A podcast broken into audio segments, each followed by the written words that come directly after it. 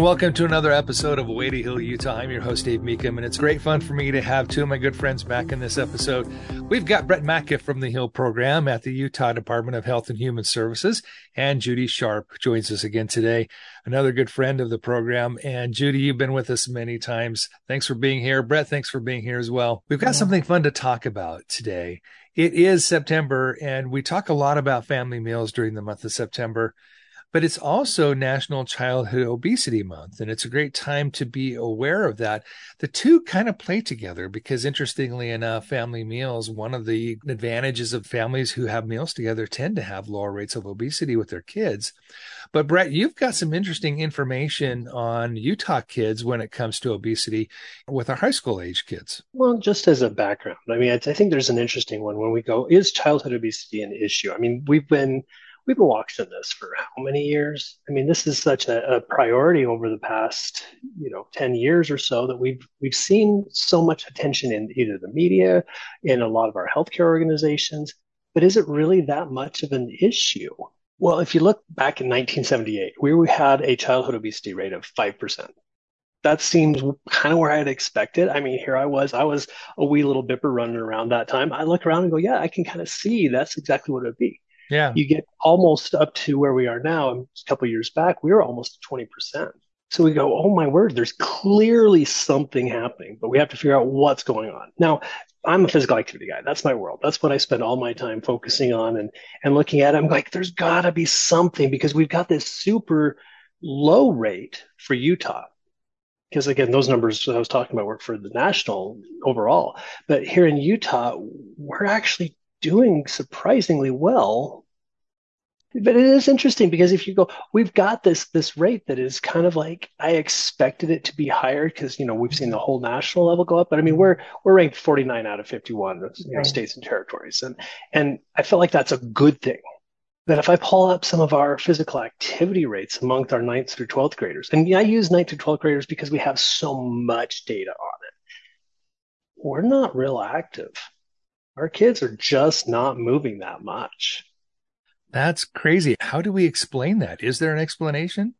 I think there's a lot to explain, but I mean, coming at it from that physical activity angle, knowing that we're not talking about obesity as the main focus area. To me, it's always about the determinants. How do we get there? And this is such a multifaceted thing. So physical activity obviously can be part of it. The type of food that we're eating, obviously part of it. The amount of food we're eating, obviously. And there's so much more social and and and genetic issues. And I, I, Judy can talk about that better than I. But when we look at our, our, our kids and we're like, we are maybe not doing them some terribly big favors. So, I mean, for instance, what, what are we talking about here? I mean, we're around this 27% ish of 28% ish of uh, ninth to 12th grade boys are getting enough activity.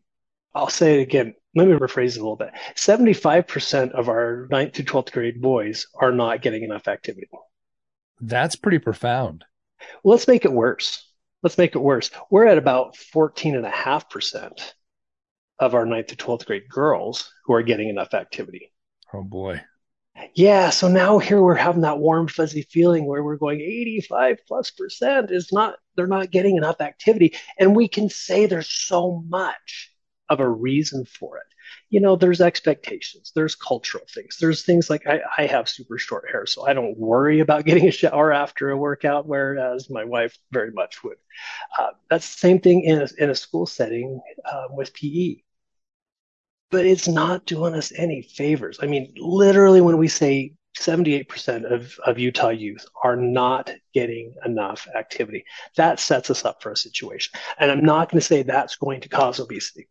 I'm going to say it's going to magnify, it's going to amplify, and make everything else that's happening, for instance, in the nutrition world, much more pronounced.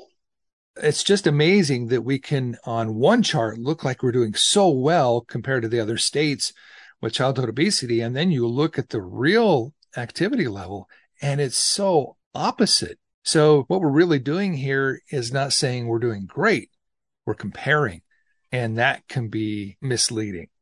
Yeah. So I think comparing a data piece on physical activity and something else, we're talking apples and oranges. So yes, the public has to be really aware of what is being said here. And I think as Brett said, and we know health is multifaceted and weight is an indicator of health to some extent. BMI is a tool of, of, of identifying this. So in our country, yes, we're, we're very high. Utah has always been known as kind of the healthy state. But when we look at breaking down what health is, when I look at the two to 19 year olds, so I'm bringing it down a little bit lower, we have like about almost 13% of our just two to five year olds that are obese. I mean, that rate is still unacceptable. You know, even when Brett was saying that 5% decades ago, that's still really high when we're looking at obesity. You know, obesity means these kids are not having a healthy lifestyle. And these are all indicators that these kids are going to be unhealthy. They're unhealthy already as children. They're going to be unhealthy as adolescents. They're going to be even more profoundly unhealthy. And you're going to see those chronic health diseases that are preventable. This is the key preventable that are going to lead to diabetes. We're talking about cardiovascular disease and a myriad other diseases that we don't even talk about. And we're an economic state. I mean, when we're looking at our gross domestic product, I'm reading this here that we're looking at, it has increased so much due to the dollars on health. So 80% of our healthcare dollars were spent on preventable chronic diseases. This is showing me is $160 billion on direct medical costs for diabetes alone. I mean, this is crazy. So if it doesn't hit you in the health pocket, let's look at, at our economic cost and progression in a country or in Utah. I think nutrition is definitely another significant piece that we're not even looking at. We're not even looking at the fact that, as Brett said, we're eating too much. We're not eating the right foods. Our fruit and vegetable consumption is pretty darn low when we do data on that. And that's just a huge piece. We're, we're not even eating whole foods. We're eating processed foods. We're eating too much food.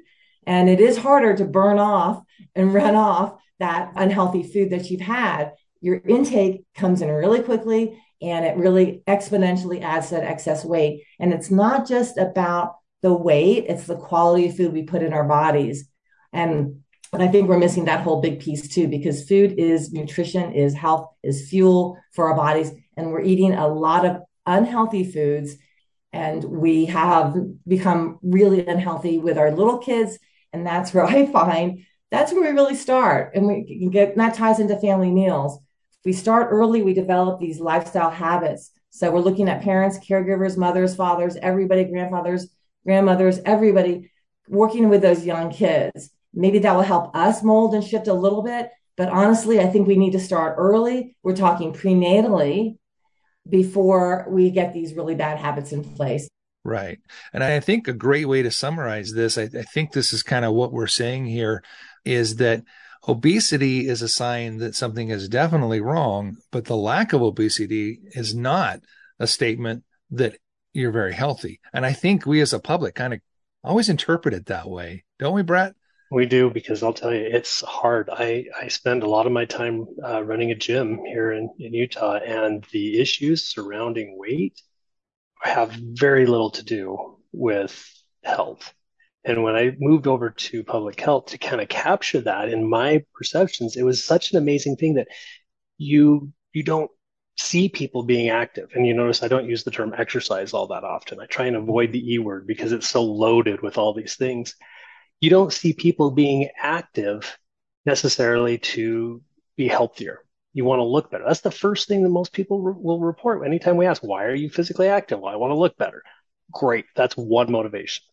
But in so many situations, you think about what gets somebody started. Because if we haven't created a lifestyle of physical activity as a kid, then all of a sudden they turn 18 and magically they become, you know, awesome at physical activity. They don't. We have to create something. But we say, what happens? We'll see someone have a heart attack. They say, I have to change my life, or have a scare with uh, diabetes. I remember, Judy, you probably remember this as much as I, when we used to call uh, type 2 diabetes adult onset diabetes mellitus.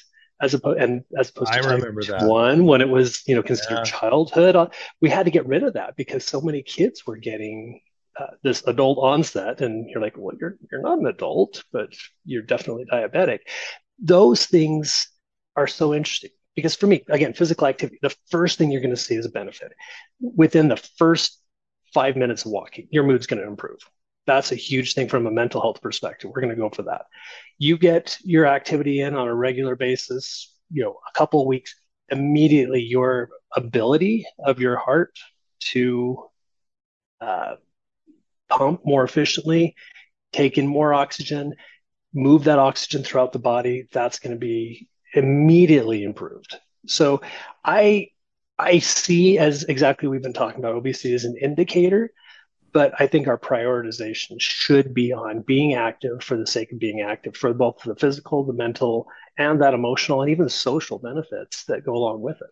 Right. The point is there's so many benefits to physical activity that really aren't necessarily related to to obesity. That there yeah. there's a basically a disconnect there. And Judy, I think we can say the same thing about nutrition because I think we all know that person who can eat and does eat just junk food and processed foods, all of that stuff they don't put on a pound. They've got that metabolism. They're young, whatever it is, but that's missing the point because there's so many other benefits that come with proper nutrition. Yes, there are exceptions like smoking or people back in the day, you know, my grandma's 98 years old and still smoke, you know. Right.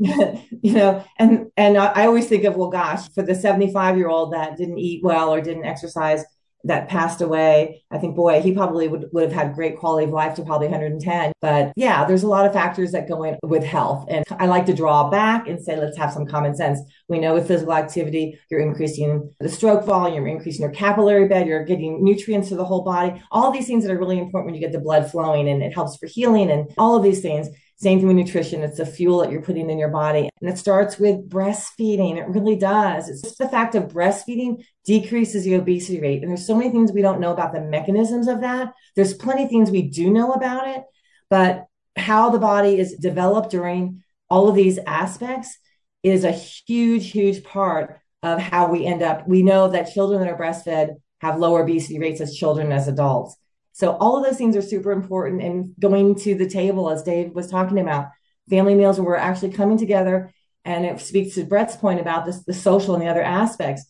These are all things that we've kind of ignored or haven't recognized that these are healthy behaviors. We're talking, we're socializing, we're bonding as family, and we're eating foods that we created in the kitchen possibly together. And we're making it a whole family social habit, behavior, culture, if you will. I like that. And I especially like the point that nutrition begins from day one in childhood and it never changes. Your nutrition is always critical. It doesn't matter where you are in life. And, you know, as babies grow and develop, then you introduce physical activity as, as soon as that makes sense. And that can be just little things for infants and, and babies. As floor time, let me jump in floor time, you know, where they're actually rolling on the floor and you're on the floor when they're, you know, months old, right. getting them to be moving. Yes. Right. So it's a parallel development. You introduce it, you get kids involved from day one on both sides, both physically active and nutrition. And if you can get those habits established, they're going to be so much better off in life. They'll be more successful in school, all these benefits. And they're fun and easy thing to do. You mentioned infant. That can be fun to be on the floor rolling around with your baby. I mean, how much more fun can you have than that? Right. And Brett, we've talked about this before that when you try and get your kids physically active. How important is it for us to participate and be physically active with them?